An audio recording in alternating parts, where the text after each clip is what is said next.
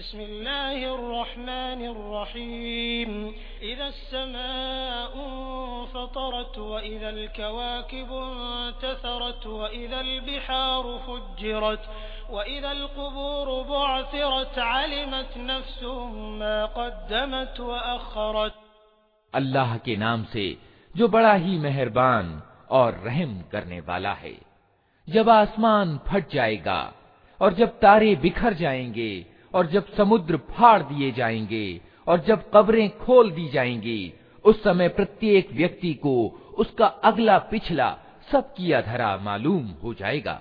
या अय्युहल इंसान मा गर्रक बिरब्बिकल करीम अल्लज़ी खलक़क फसव्वाक फअदलक फ़ी अय्यि सूरतिन मा शाअ रक्कबक। ऐ इंसान किस चीज़ ने तुझे अपने उस उदार रब की ओर से धोखे में डाल दिया? जिसने तुझे पैदा किया, तुझे नक्शिक से दुरुस्त किया, तुझे संतुलित बनाया और जिस रूप में चाहा तुझको जोड़कर तैयार किया।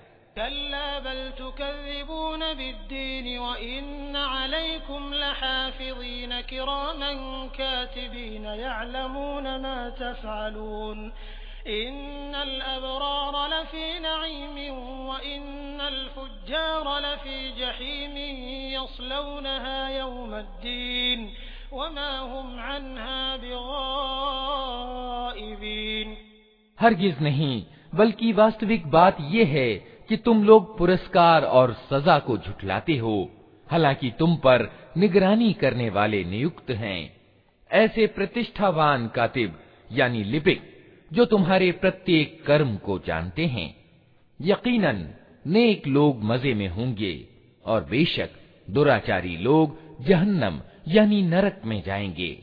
बदला पाने के दिन वे उसमें प्रवेश करेंगे और उससे हरगिज गायब न हो सकेंगे। वमा अदराक मा यौमुद्दीन, सुम्मा मा अदराक मा यौमुद्दीन। यौम ला तमलिकु नफ्सुन लिनफ्सिन शैअन वल अम्रु यौमइज़िन लिल्लाह और तुम क्या जानते हो कि वो बदले का दिन क्या है?